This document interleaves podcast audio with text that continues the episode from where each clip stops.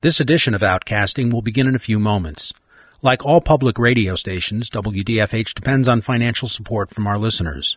Please visit WDFH.org and click on Donate to make your tax deductible gift.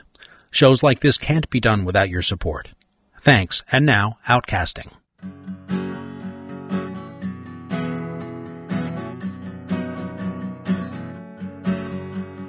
This is Outcasting the Lower Hudson River Valley's only youth run radio show dealing with LGBTQ struggles, triumphs, lifestyles, and favorite contraceptives, where you don't have to be queer to be here. Outcasting is a production of Westchester Public Radio, WDFH FM 90.3 in Ossining, New York, and on the net at WDFH.org. Hi, I'm Maddie. The initial broadcast of this edition of Outcasting is airing on World AIDS Day, World AIDS Day is observed every year around the world on December 1st. The first observation was in 1988, and it's one of the most recognized international health days. Joining us to talk about World AIDS Day and where we stand in the fight against HIV/AIDS is Twana Hines, the coordinator of the Comprehensive Adolescent Pregnancy Prevention Program and co-chair of the Youth Outreach Committee at Planned Parenthood Hudson Peconic. Twana, thanks for joining us. It's great to be here. We're also joined by Santo Barbagiovanni, CHAPS Program Supervisor with AIDS related community services. CHAPS stands for Community Health Alliance for Prevention and Safety. Santo, thank you for joining us. Thanks for having me. Today we're going to talk about uh, World AIDS Day. When the AIDS outbreak first became really, really public, not much was known. How much do you think is known now? I think our awareness and understanding of what HIV and AIDS are has grown tremendously. In the beginning, I'm old enough to remember, you know, when it was called gay disease or gay cancer, um, really due to a tremendous amount of misunderstanding about what HIV and AIDS really are. Santo? I definitely agree with Twana. Um, there is a, a, foundation, a basic understanding of what HIV AIDS is, how it's transmitted, who can get it, how to prevent it, how to treat it. And I do agree with Twana when it was labeled GRID, the gay disease, there was no understanding of what it was. Very little research was being done.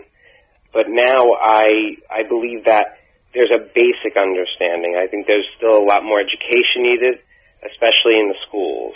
And I find that places like Mount Vernon, where my office is, areas of uh, lower socioeconomic status, there's less education and more misunderstanding of what HIV is. I'm a student in a school where, especially in health classes, discussion about HIV and AIDS is a pretty common thing, and even in you know families in our area, especially, it's it's a topic that people are comfortable speaking about openly now. But what was it like emotionally and socially to witness the chaos that was the first news of the outbreak of AIDS? There was a great panic among the gay community, number one, and there was also a panic among everybody. They weren't sure how it was transmitted, how people got it, and even on the news, they weren't sure what it was. I do remember, you know, people weren't able to get a funeral if they had HIV. Uh, if there were car accidents, there was a fatality, and somebody had HIV or was identified as having HIV, people were scared to even go near the car accident. Ignorance or lack of knowledge breeds fear. And that goes for a lot of different things. And I would say when HIV AIDS first kind of came around in the United States and people didn't know. You used a great word, panic. And Santo used another great word, chaos. We don't know where this is coming from, how it's possible to get it. Uh, if someone breathes on you, can you get it? Is it like the common cold? There was a lot of just misunderstanding about what it was and how it's transmitted. The beauty of increasing our knowledge about HIV AIDS is knowing how it's transmitted and how you can decrease the likelihood that you will contract it. Mm-hmm. Of course, there's always more to be known, but at least we have that basic education now. How does this make you feel? How does having an education system where talking about HIV and AIDS is openly discussed Knowledge is indeed power. And we know that there are only four fluids that transmit HIV. Imagine that. Only four fluids. Would you like to tell us the four fluids? Uh, that would be blood, semen, vaginal secretions, and breast milk. So if you know that there are only four, and you know that if you don't, if you reduce or limit or completely avoid exposure to any of those four fluids, the chance of you getting HIV is tremendously, I would say, mm-hmm. reduced. You can reduce your risk of infection by knowing what the fluids are and not interacting with them or using contraceptives to create barriers between those fluids in your body. Santo? Um, and also, I think that, uh, you know, because I currently am a tester, so I provide HIV AIDS testing to clients. And um, I am very excited, as Twana said, that I have clients come in and they're able to tell me what HIV AIDS is. They're able to tell me how it's transmitted. They're able to tell me, you know, what the acronyms stand for. There is still a little bit of confusion as to um, the likelihood of transmission if exposed, but that's something as educators that we could work towards. We talk a lot about prevention and possible causes. What are some things that you think the general public should definitely know about um, prevention or possible causes or anything that, that's necessary to know about HIV/AIDS? Are there things that you could do that don't put you at risk for HIV? Hugging someone won't expose you to contracting HIV. Touching, um, different things like that. There are other low risk things. Um, deep kissing, um, you'd have to be extremely pretty, uh, violently kissing to uh, cause blood or something like that. And so there are different things that you can do that are like low or no risk that don't involve um, increasing your likelihood of being exposed to HIV. Mm-hmm. And the other thing I would say also to know is that HIV is not curable the way that AIDS attacks the body is that it attacks the immune system. And I always say the immune system is like your body's little army, keeping you safe from all kinds of infections, from the flu to the cold to things like that. Like your immune system, if it's boosted, keeps you safe. And the way that AIDS um, compromises the body is that it attacks the immune system. So your little army is now gone. And so people who die from AIDS don't necessarily die from AIDS. They die from the diseases that their bodies are now succumbed to because their immune system is compromised. This is a completely preventable disease, meaning that if you protect yourself, if you reduce the, you know, if you practice risk reduction and harm reduction techniques, use condoms, use any type of prophylactics. If you take the proper precautions, as Twana was saying, you won't be exposed to this virus. And number two is the virus itself is it's a, a weak virus. It's a virus that needs our bodies to duplicate itself. So just because you are exposed does not mean that you have the virus. Um, you should go speak to uh, a medical professional or your practitioner and discuss a possible exposure to see what you can do. We've highlighted a couple uh, different methods of prevention, but what are what are some uh, pretty basic ones that you know most regular people would have access to? Abstinence definitely reduces, if not eliminates, the chance that you'll become pregnant or contract an STI or HIV, things like that. However, if you don't abstain, then making sure that you're using contraceptives, different barriers to make sure that you eliminate or decrease greatly the risk of exposure to any of the fluids that carry HIV. Reducing, you know, the risk of being exposed to HIV is, is to reduce bodily fluids from being exchanged from one person to the next and there's many things that you can do to reduce that. And other types of activities that you can participate in or partake in with your partner that does not allow for uh, bodily fluid exchange. This is Outcasting, the Lower Hudson River Valley's only youth run radio show dealing with LGBTQ struggles, triumphs, lifestyles, and favorite contraceptives, where you don't have to be queer to be here. We're talking with Twana Hines and Santo Barbagiovanni about uh, World AIDS Day. HIV and AIDS can be a very hard topic for someone to not only you know come to terms with, but but even bring up in their life. What are some things that you suggest that someone could possibly say to their doctor or even to their friends if they think that they might have HIV and AIDS? Well, luckily enough, recently the state of New York passed a law that mandates all practitioners um, and primary care physicians to offer an HIV test to their patient. Sometimes doctors rush through appointments, but if you do say to a doctor that you have a great concern about something and you need to speak with them, normally they slow down and they will sit and talk with you. And it's important to remember that New York State is a minor's rights state as well, so that any teen, young adult can receive medical services, testing, things like that, without um, anyone besides their medical provider knowing. Um, it's definitely a confidentiality issue, no matter which medical provider you're seeing. Um, legally, cannot divulge that information. What is the uh, typical process for someone going in to get tested? All you need to do is either make a phone call or you can walk into our one of our health centers or facilities and we have eight facilities in Hudson Valley, the lower Hudson Valley. And you can ask for an HIV test and you will be provided with an HIV test free. We use uh, the rapid testing technology, so you would receive a preliminary results within 20 minutes. And um, specifically the CHAPS program, we provide STI testing. So we draw blood, we take urine specimens if we feel that there's a high risk that you may have been exposed to some sort of uh, sexually transmitted infection. Uh, same here. And I would say the very first step is knowing that anyone can contract HIV. It doesn't matter if you're straight, gay, bisexual, um, somewhere in between asexual. I mean, anyone can contract HIV. Um, it doesn't discriminate based on race, ethnicity, age, anything like that. So if you're wondering, should you get tested? With that being your first one, if you've had unprotected vaginal or anal intercourse with someone who's had HIV/AIDS, you may have been exposed. Um, if you've shared needles, and again, when we think of needles, remember ear piercing, tattooing, those are also needles. So if any of the needles um, have been shared or not cleaned, you may be at risk. Um, if you've had a deep puncture with a needle or surgical in- instrument, or if you've had HIV infected blood, semen, vaginal secretions, or breast milk and an open wound or sore, then you may be at risk. And so if you wanted to go and get tested, uh, there are two different types. There's anonymous and there's confidential testing.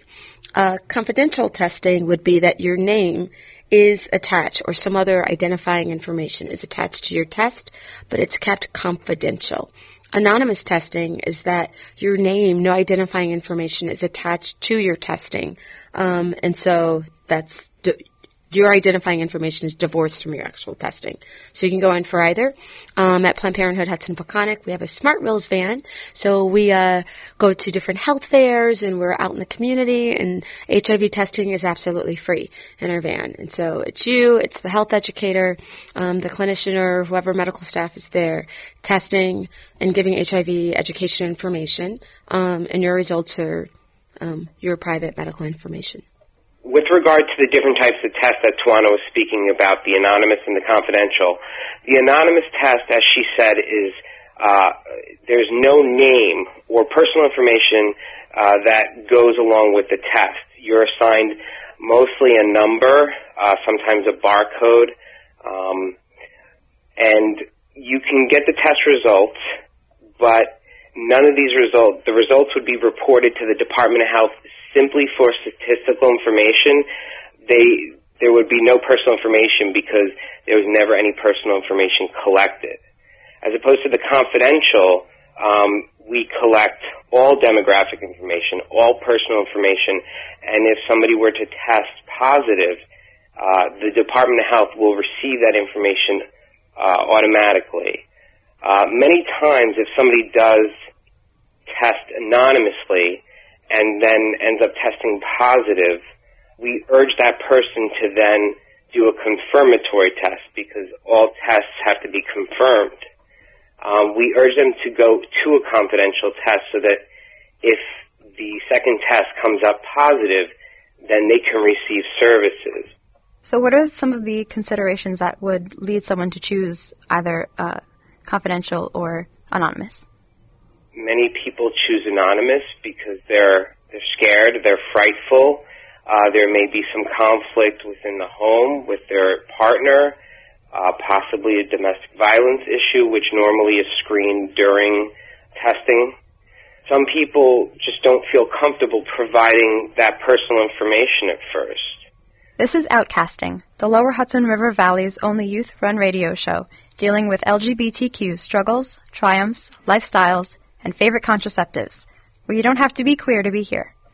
We're talking with Twana Hines and Santo Barbagiovanni uh, about World AIDS Day. Is there any issue with youth, teens mostly, having access to contraceptives?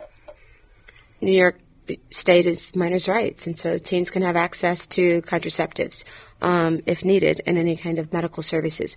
The one thing that there is an exception to that um, HPV vaccine vaccination law is different from, say, getting Implanon, which is the implant birth control or the pill or things like that, because the laws governing contraceptive use are different from vaccine laws. So if you wanted to be vaccinated against HPV, you would need parental consent. If you wanted birth control um, prescription, you would not. Okay. And as far as going to get tested, are there any uh, restrictions for teens? Teens can receive HIV testing um, without restriction. I would definitely encourage contacting your medical provider and seeing what services are available and what are the restrictions on youth based on that. Okay, and so once someone has contacted their medical provider or um, decided to go get tested, what are some resources that they can use, even locations where they can go to get tested? Our website is uh, www.pphp for Planned Parenthood Hudson. And there's a widget there where you can plug in your address and it'll tell you which um, health center is closest to you. And we also have a texting program, and I can give you that so you have the resources. And if you text the word clinic to that number, it'll give you every um, medical clinic in your regional area, not just Planned Parenthood, every uh, medical clinic that's in your region, closest to where you're texting from. And you could reach us. Um, our website is www.arcs.org. Um, you could reach us there. You can get a wealth of information regarding where to find condoms, um, from what services are provided for all our different programs that we have. You could visit us on Facebook uh, by searching Gay Westchester. We have a Facebook page. We normally uh, provide um, event posts and we provide information when we'll be testing, where we'll be testing. And we also have a new Twitter, and that's at Chaps New York. We love Westchester teens, and if you happen to be listening to this program and you're not in Westchester, PlannedParenthood.org is our umbrella um, organization, and you can find the affiliate closest to you.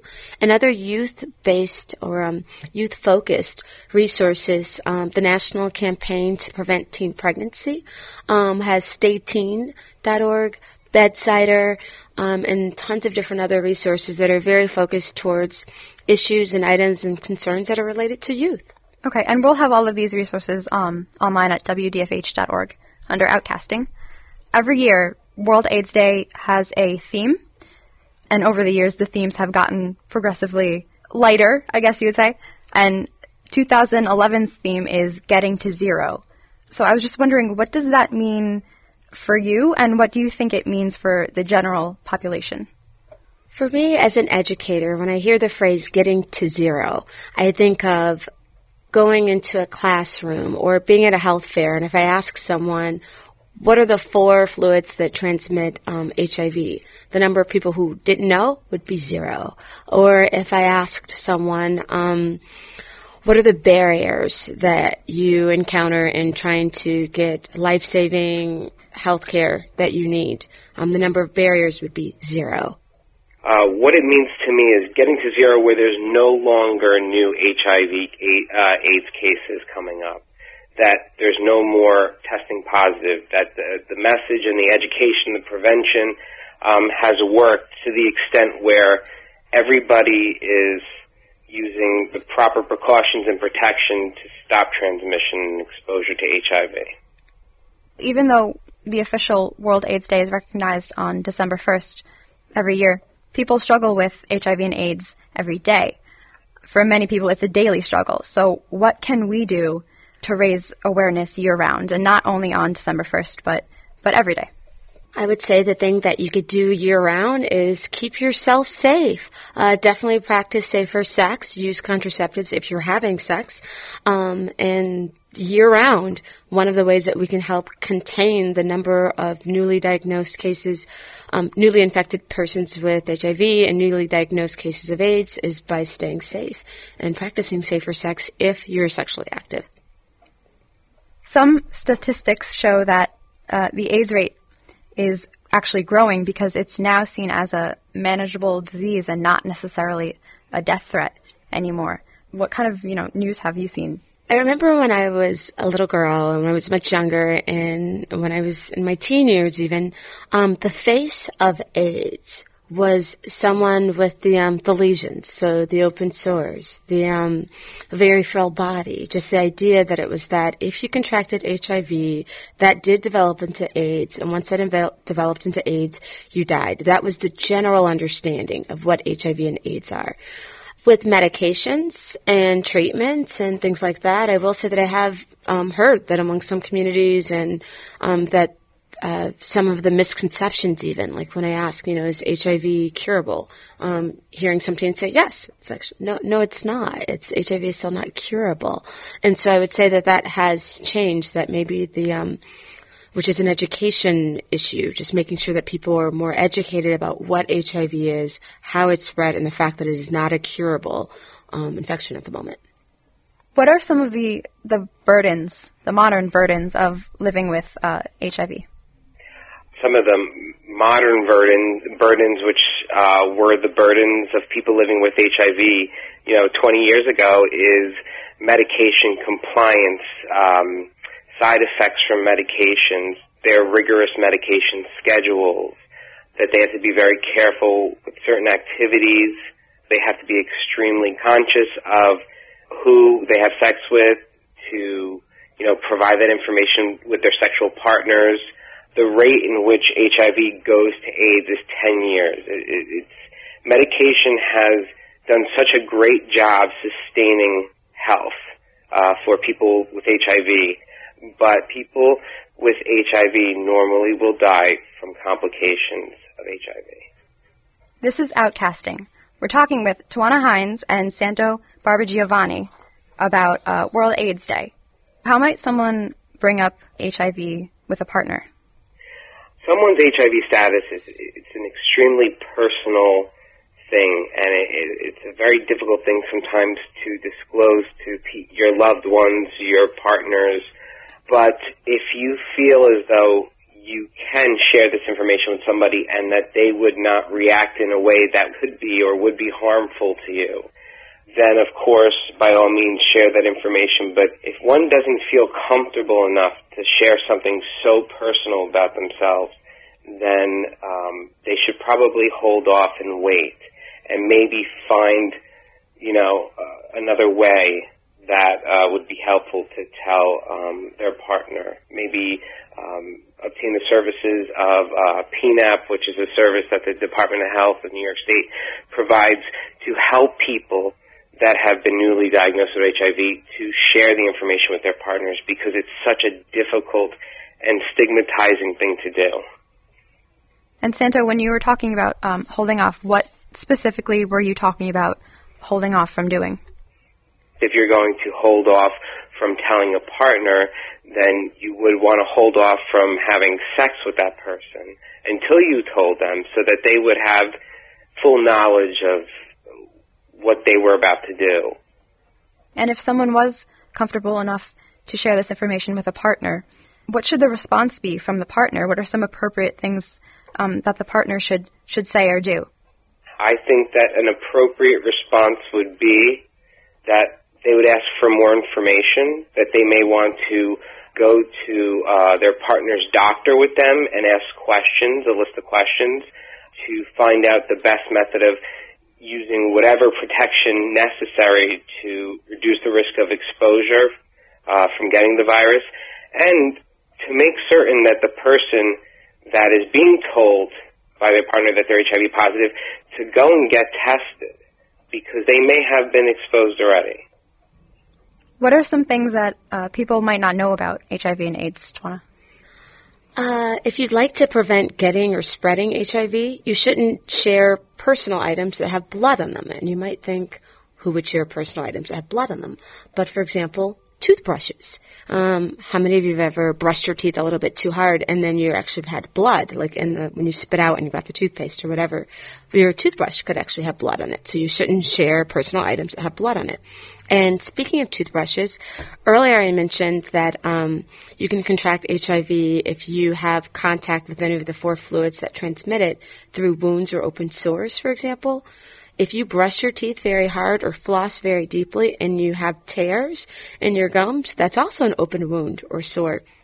Um, so another thing people often don't know about spreading um, and contracting HIV is that you can contract HIV through oral sex. Um, sometimes when people say sex, you think it's very heterosexist and think vaginal sex, penis in a vagina, but oral sex also um, spreads HIV as well. One of the things that we speak to our clients about is if they are going to participate in oral sex and there's no barrier, that they may want to refrain from brushing their teeth two hours before, using any type of um, mouthwash that's extremely abrasive, has a high concentration of alcohol. Those are some of the things that we would provide to our clients so that they know that these are ways to reduce the risk of exposure even further. What are some myths surrounding HIV and AIDS? Twana? Uh, that HIV and AIDS can be cured. Um, that is indeed a myth. Uh, that you could contract HIV from using someone else's comb or hairbrush. Sometimes people get afraid. You think, oh, if you can get it from toothbrush, you can get it from everything. Again, it's not the toothbrush that's spreading it. It's one of the four fluids, blood being one. So if you comb your hair or brush your hair with something that someone with HIV um, who's infected with HIV has used, you won't contract HIV. That's another myth um, that you would. Um, if you kiss someone with HIV, that you too will contract it. That's a myth. Um, so there are tons of things that people don't know about them, which is why we encourage uh, comprehensive sex education.